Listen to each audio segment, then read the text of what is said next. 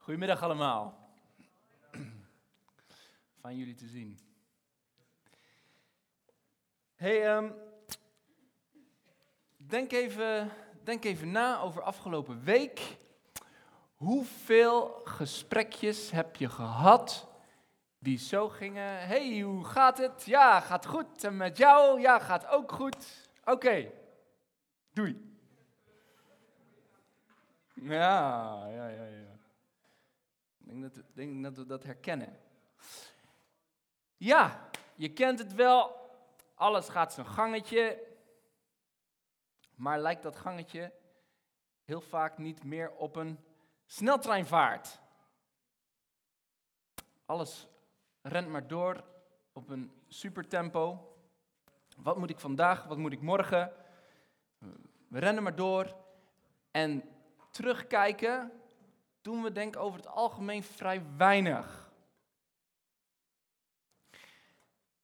Vandaag beginnen we bij Leef met een, uh, met een nieuwe serie. En die serie heet Relax. Take a break. Wie slaakt een zucht van opluchting? Kijk. We hebben het nodig om op adem te komen. We hebben het nodig om te kunnen, te kunnen reflecteren. En dat, dat thema waar we de komende weken um, naar gaan kijken, dat, dat past ook binnen het, binnen het jaarthema wat we bij Leef hebben. En dat jaarthema is samen in de aanwezigheid van God om onze stad te beïnvloeden.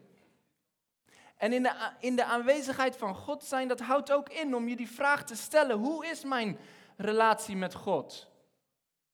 En, dus, en hoe is mijn relatie met anderen? En de vraag waar we vandaag naar willen kijken is deze vraag: ga ik nog steeds de juiste weg?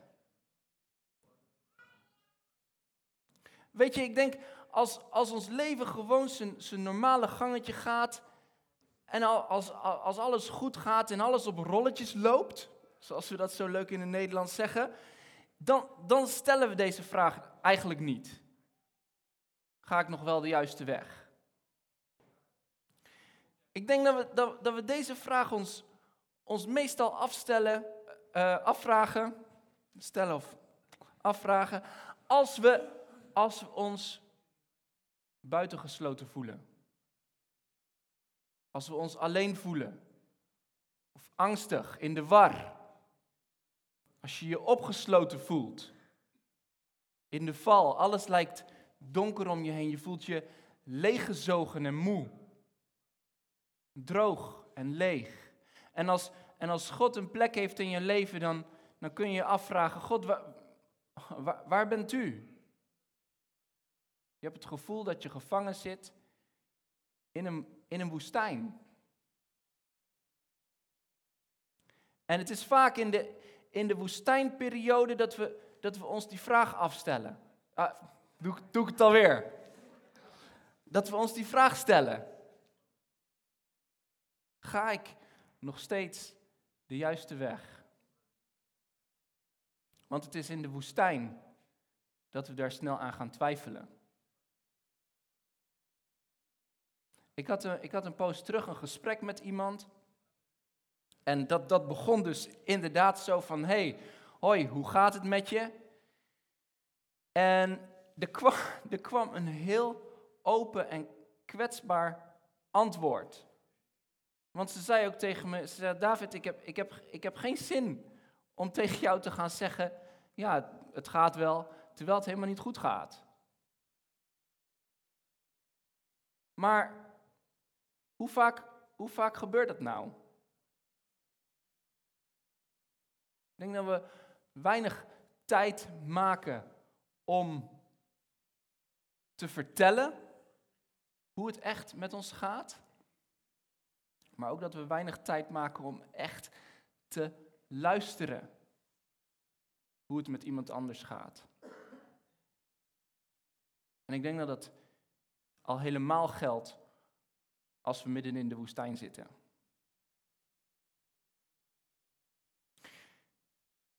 Nou had ik, een, nou had ik een, echt een, heel leuk filmpje wat ik jullie heel graag wou laten zien. En dat is niet gelukt, helaas. Maar, eh, zijn hier fervente Netflixers?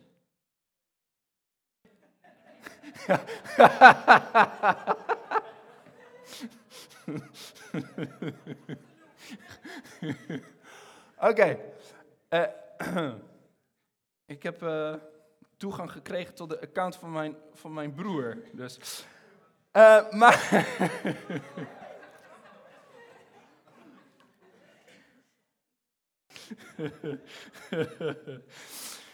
ja. Eh, en en eh, ehm, er is, er is een, op, op Netflix is er een natuurserie. En, ehm, en één aflevering gaat over woestijnen. En, en er was iets wat me, wat me echt trof. Je moet, je moet weten, ik ben, ik ben opgegroeid in Egypte. Eh, ik, van, mijn, van mijn zevende tot mijn achttiende heb ik in Egypte gewoond. Dus, dus, dus echt, echt bewuste opgroeitijd. Ik ben in de zandbak opgegroeid. De grootste zandbak ter wereld, in de Sahara. Maar wat ik daar hoorde, dat wist ik niet over de woestijn. Want de woestijn, dat is de, de, de, de meest dorre en onherbergzame plaats die we ons kunnen voorstellen. En amper, eh, amper iets kan er, kan er overleven in de woestijn. Maar, wat, wat vertelde die documentaire nou? De wind die over het zand van de woestijn gaat, die draagt het woestijnstof de zee in. En, en dat eh, is onmisbare voedingsstof voor het fytoplankton, dus de, de, de mini-algjes, in de zee. Want in dat woest- woestijnstof zit ijzer. En dat ijzer is nou net wat die, wat die micro-algjes nodig hebben. En die, en die micro-algjes, dat fytoplankton, dat staat helemaal onderaan de voedselpiramide. Dat wordt weer gegeten door kleine vissen, dat wordt weer gegeten door grotere vissen. En zo is dus dat woestijnstof van, van levensbelang voor, voor het leven. Nou, ik wist dit niet. Ik was echt, ik was echt verbaasd. En, en ik, ik, ik, ging er, ik ging erop doorzoeken. En toen kwam ik ook nog het volgende tegen. Had je die nou, eh, had je die nou al gezien? Eh, dat, dat was, oh ja, kijk. Kijk, kijk, kijk, kijk, kijk. Nou, nou, nou, kan je het, nou kan je het hier een beetje zien. Toen, toen kwam ik dit artikel tegen van NASA. Dat, dat zelfs, kijk, hier heb, je, hier heb je het Afrikaanse continent met de, met de Sahara. En hier waait al dat, dat, dat zand en stof zo naar Zuid-Amerika. En daar brengt het ook dan nog weer fosfor, wat dan weer het Amazone regenwoud nodig heeft. Bizar. Dus wat blijkt? Die verschrikkelijke en onherbergzame en droge en dorre plaats is van onmisbaar belang voor het leven.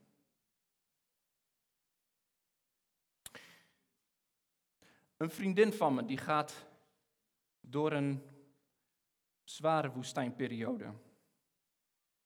Zij vecht voor haar huwelijk, maar haar man heeft het eigenlijk al opgegeven. En zij betrekt daar heel bewust God bij.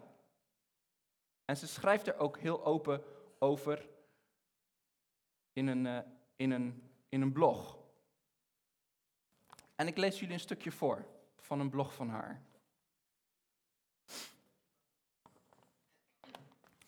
Hallo woestijn. Ik denk de laatste tijd vaak aan je. We zijn allemaal bekend met woestijnperiodes. We hebben allemaal wel eens een gevoel van droogte, van leegte en eenzaamheid ervaren. Ik heb gemerkt dat we vaak de woestijnperiode verwerpen. Dat we zeggen dat het van de duivel komt en dat we het als een vloek zien. Terwijl we toch het gevoel hebben dat we recht hebben op zegen. Want zegen is toch wat God ons had beloofd? Op een avond niet zo lang geleden was ik aan de telefoon met een van mijn beste vrienden. En ik treurde over mijn specifieke woestijnperiode. En, en toen zei hij iets in deze trant.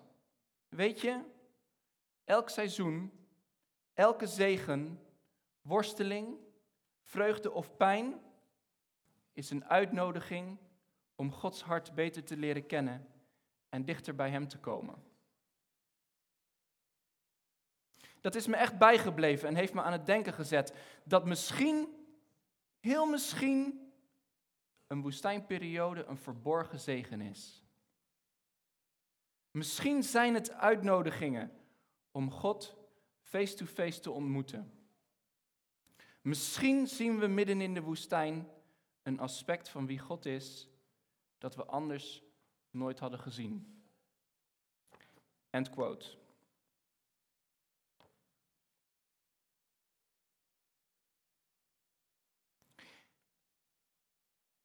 Wist je dat er een heel volk was dat van God de uitnodiging kreeg om hem face-to-face te ontmoeten? In de woestijn. Dat is het volk van Israël. En het volk van Israël, ik weet niet of je het weet, maar op een gegeven moment is het, is het, is het hele volk slaaf in Egypte, in de zandbak waar ik ben opgegroeid. Ze zijn in slavernij, ze roepen het uit naar God en God bevrijdt ze op een bovennatuurlijke manier.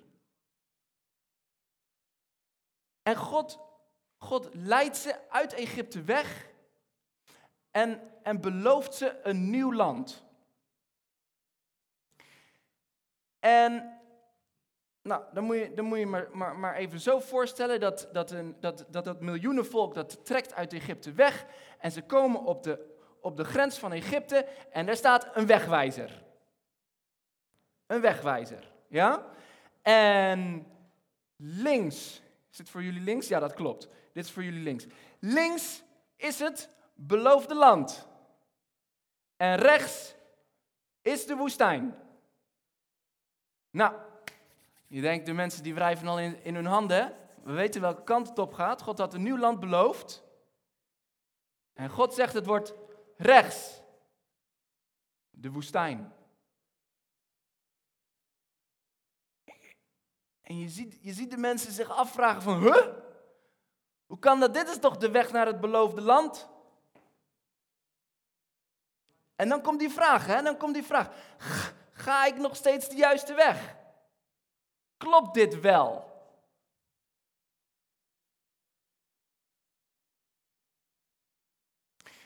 Ik wil jullie meenemen naar een stuk in het Oude Testament, naar Deuteronomium 8. Luister naar waarom God zijn volk de woestijn in leidt. Deuteronomium 8. Het staat op de beamer. Straks brengt de Heer uw God u naar een goed land. Wanneer u daar in overvloed leeft, dank de Heer uw God dan voor het goede land dat Hij u gegeven heeft. Zorg ervoor dat u Hem niet vergeet, waardoor u Zijn geboden, wetten en regels die ik u vandaag voorhoud, zou veronachtzamen.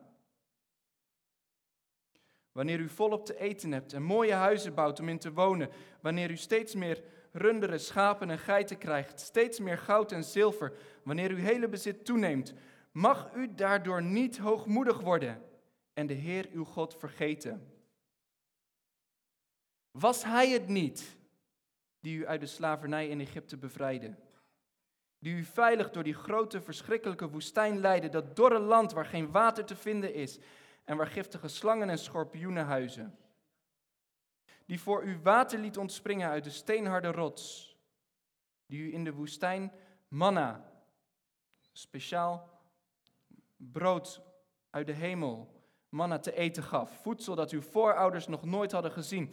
En dat alles om u zijn macht te laten voelen en u op de proef te stellen, zodat hij u later zou kunnen zegenen. En dan zou u bij uzelf denken, al die voorspoed hebben we op eigen kracht verworven. Nee, u moet beseffen dat het de Heer uw God is die u in staat stelt om die welvaart te verwerven, omdat hij zich wil houden aan wat hij uw voorouders onder Ede heeft beloofd, zoals hij dat tot nu, tot nu toe heeft gedaan. Dus wat is, wat is de strekking hiervan? Wat is de grote reden dat het volk de woestijn in wordt geleid?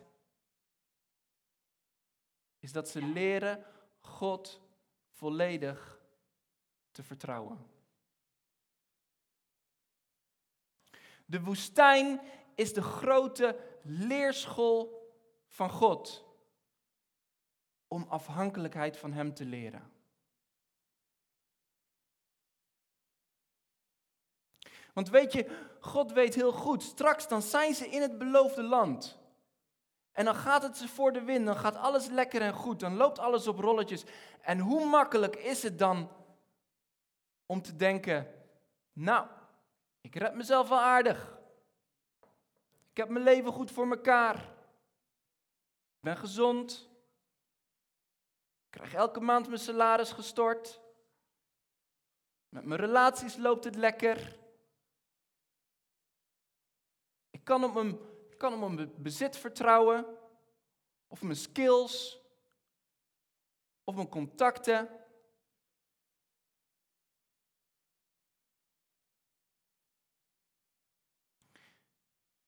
En weet je, Nederland lijkt in heel veel opzichten op het beloofde land. Want we hebben hier een ongekende welvaart. En begrijp me goed, die welvaart op zich is niet het probleem.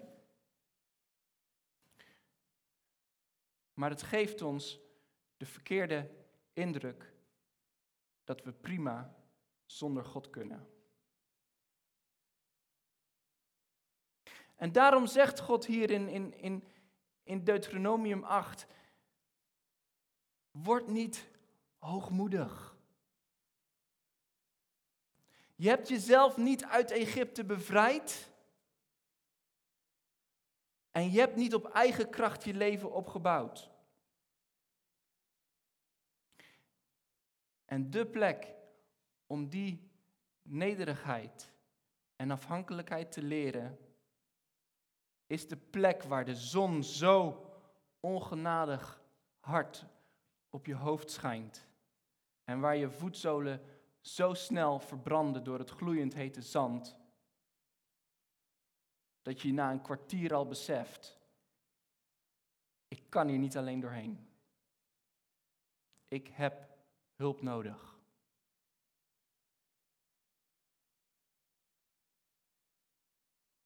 En kijk hoe God het volk helpt en voor ze zorgt.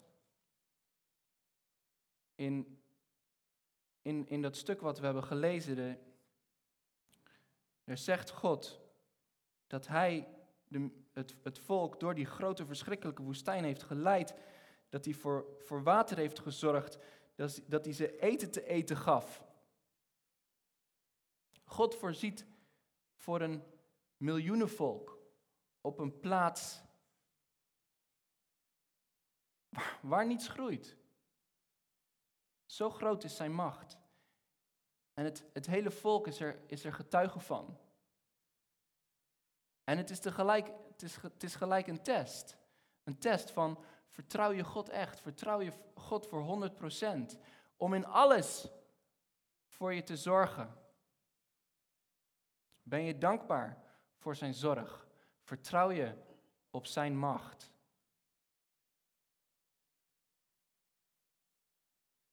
Luister goed. Het grotere gevaar in Gods ogen is niet de ontbering van de woestijn, maar het is de overvloed van het beloofde land. Ik zeg het nog een keer. Het grotere gevaar in Gods ogen is niet de ontbering van de woestijn, maar de overvloed van het beloofde land. Want in de woestijn waar niks is, is vertrouwen op God makkelijk. In het beloofde land waar alles is, is vertrouwen op God moeilijk. En daarom is de woestijn de leerschool van God die je voorbereidt op het beloofde land. De woestijn is onmisbaar voor ons leven.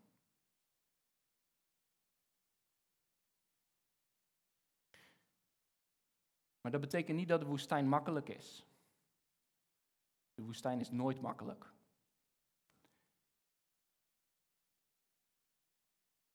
Maar wat is dan Gods belofte en wat is zijn bemoediging als jij in een woestijnperiode zit? Drie dingen. De eerste belofte en bemoediging van God als jij in een woestijnperiode zit, is dat Hij jou erin leidt. En dan vraag je af, ja maar, huh? Hoe, hoe is dat een bemoediging? Nou weet je, ik word liever door God de woestijn ingeleid dan door iemand anders. Want God zorgt als een vader voor zijn kinderen. Vol liefde, vol wijsheid en goedheid. En God weet ook wat je aan kan. En zijn doel is het niet om je in de woestijn ten onder te laten gaan, maar juist om je, om je mee te nemen dichter naar Hem toe. En om je kostbare lessen te leren. En dat geldt ook voor je als je, als je nog aan het, aan, het, aan het zoeken bent van ja, wie, wie, wie, wie, is Jezus, wie is Jezus voor mij?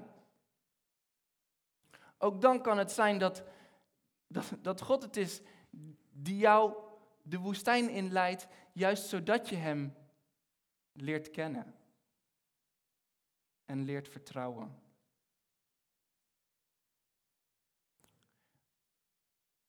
Jezus aan het, aan het begin van zijn, van zijn publieke optreden wordt gedoopt in de Jordaan door Johannes de Doper.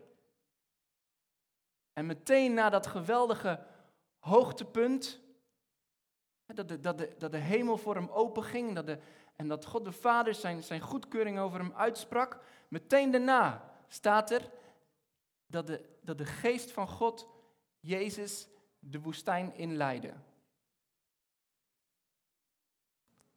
En wij hebben twee weken geleden ook een geweldig, geweldig feest gehad, een hoogtepunt. Uh, werden, werden negen mensen gedoopt.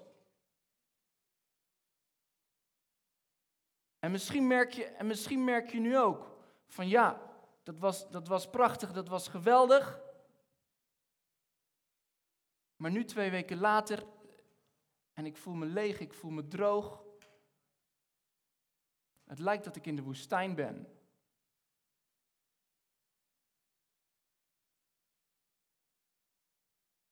Maar God is een goede vader. En het is een bemoediging om te weten dat Hij degene is die, die je meeneemt de woestijn in. De tweede bemoediging en belofte van God als jij in een woestijnperiode zit, Hij leidt je er doorheen. Hij is erbij. En Vaak, vaak, ik zeg niet altijd, maar vaak merken we dat op een, op een speciale manier, juist als we in die, in die woestijnperiode zitten.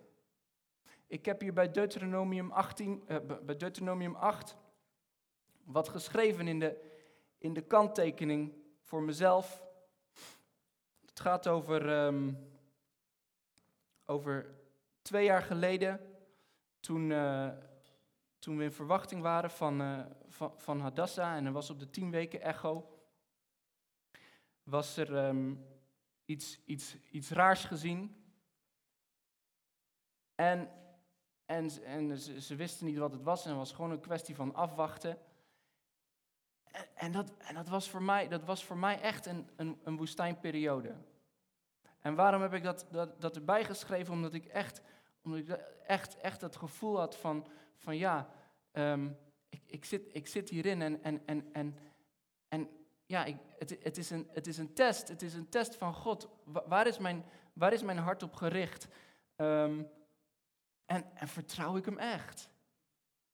En vertrouw ik hem echt? Maar het was wel in die, in, in die situatie dat, ja, dat God er overduidelijk was. Dat hij, dat hij heel dichtbij was, hoe, hoe moeilijk en hoe, ja, hoe, hoe zwaar de, de, de situatie ook was. En hoe lastig het wachten me ook viel.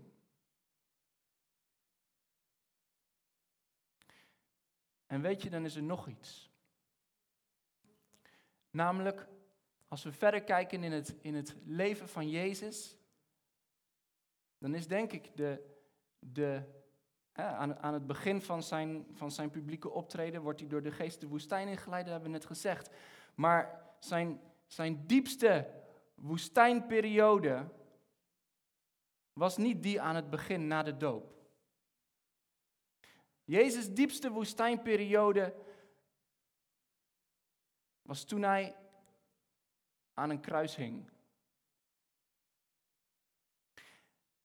En toen hij riep, mijn God, mijn God, waarom hebt u mij verlaten?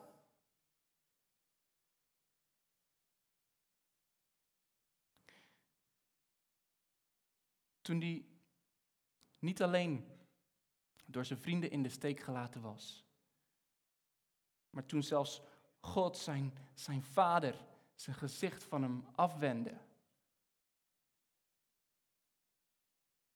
En weet je, die, die diepte van Jezus' woestijnperiode aan het kruis maakt dat wij nooit meer, nooit, nooit, nooit zo'n diepe woestijnperiode hoeven door te maken.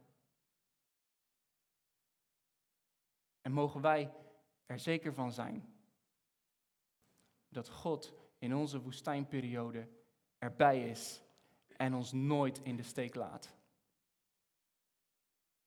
En dat wij dus nooit, zoals Jezus, hoeven zeggen, hoewel het zo kan voelen en overkomen, maar dat we nooit hoeven zeggen, mijn God, waarom hebt u mij verlaten?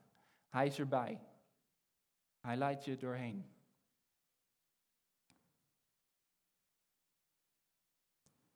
En de derde belofte en bemoediging als jij in een woestijnperiode zit, is dat God je eruit leidt. Want als jij bij God hoort dan, leidt hij je uiteindelijk uit de woestijn. En het kan zijn dat dat, dat, dat, dat het in dit leven gebeurt. Het hoeft niet. Want weet je, het, het, het beloofde land van, voor, voor Israël is ook een beeld van het, van het echte beloofde land, wat nog zoveel mooier en beter is als, als hemel en aarde worden vernieuwd. En als we voor altijd dicht bij God zijn. En dat is ook de, de, de vervulling van de, van de zegen waar het over gaat in, uh, in Deuteronomium 8. Dus Gods belofte en bemoediging, Hij leidt je erin, Hij leidt je er doorheen en Hij leidt je eruit. En dan tot slot wil ik je twee tips meegeven als je in een woestijnperiode zit op dit moment. Het eerste is dat je, dat je gewoon aan God vraagt: van God, wat wilt u mij in deze situatie, in deze woestijnperiode leren? Wat wilt u me leren? Ik zou zeggen, mis de kans niet om Gods lessen te leren. Want weet je, we begonnen met die vraag: ga ik nog de juiste weg? Een grote kans dat je wel degelijk op de juiste weg zit. Zoals ik las, elk seizoen, elke zegen, worsteling, vreugde of pijn is een uitnodiging om Gods hart beter te leren kennen en dichter bij Hem te komen. Dus stel die vraag aan God, wat wilt u me leren? En het tweede is dit. Blijf, blijf niet doorrennen, maar take a break en vertel. Vertel, deel met iemand over jouw woestijnperiode. Waar ga je doorheen? Wat valt je zwaar? Deel het, vertel het. En de andere kant is natuurlijk, luister. Ook, take a break en luister. Luister naar iemands verhaal over de woestijn. Zonder makkelijke antwoorden, zonder snelle oplossingen. Gewoon luisteren. Ga ik nog steeds de juiste weg? Belangrijke vraag. En als je in een woestijnperiode zit, besef dan, dit is een, dit is een leerschool van God. Niet om je eraan onderdoor te laten gaan, maar juist om je dichter bij Hem zelf te brengen. Om je te leren om nog meer op Hem te gaan vertrouwen. En Hij is het die je, die je erin leidt. Hij is het die je er doorheen leidt. Hij is het die je eruit leidt. En nooit, nooit, nooit hoeven wij die, die diepte in die Jezus is gegaan. Ik wil met jullie bidden.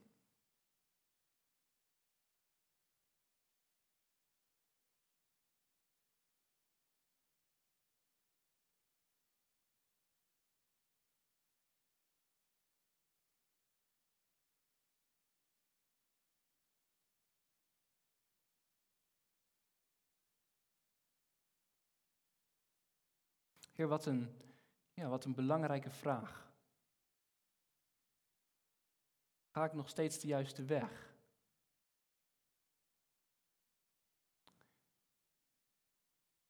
Heer, en vaak, vaak staan we er niet bij stil. Omdat alles gewoon zijn gangetje gaat.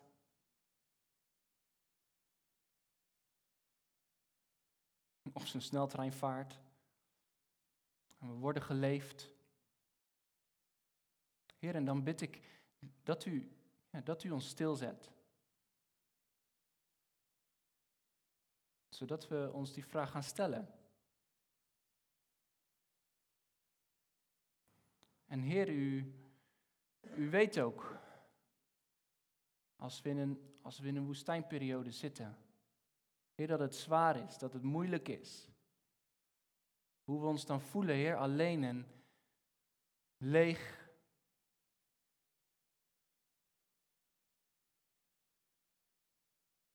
Heer, maar dank u dat u juist in die tijd, in die woestijnperiode, dichtbij wil komen. En uw macht laten zien. En uw zorg en uw liefde.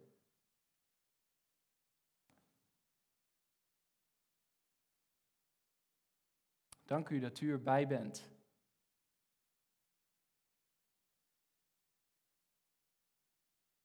Heer, en ja, ik, ik, ik bid, Heer, voor degene van ons, Heer, die, ja, die op dit moment in, in zo'n ja, diepe woestijnperiode zitten. Heer, misschien al heel lang.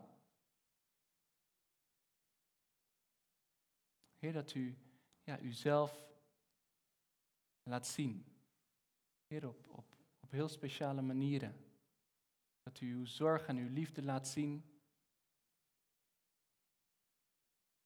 En de hoop die u geeft. Dank u, Jezus, dat u, dat u voor ons uit bent gegaan de woestijn in.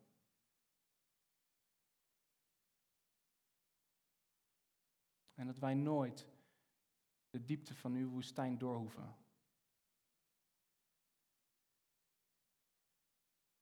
In Jezus' naam.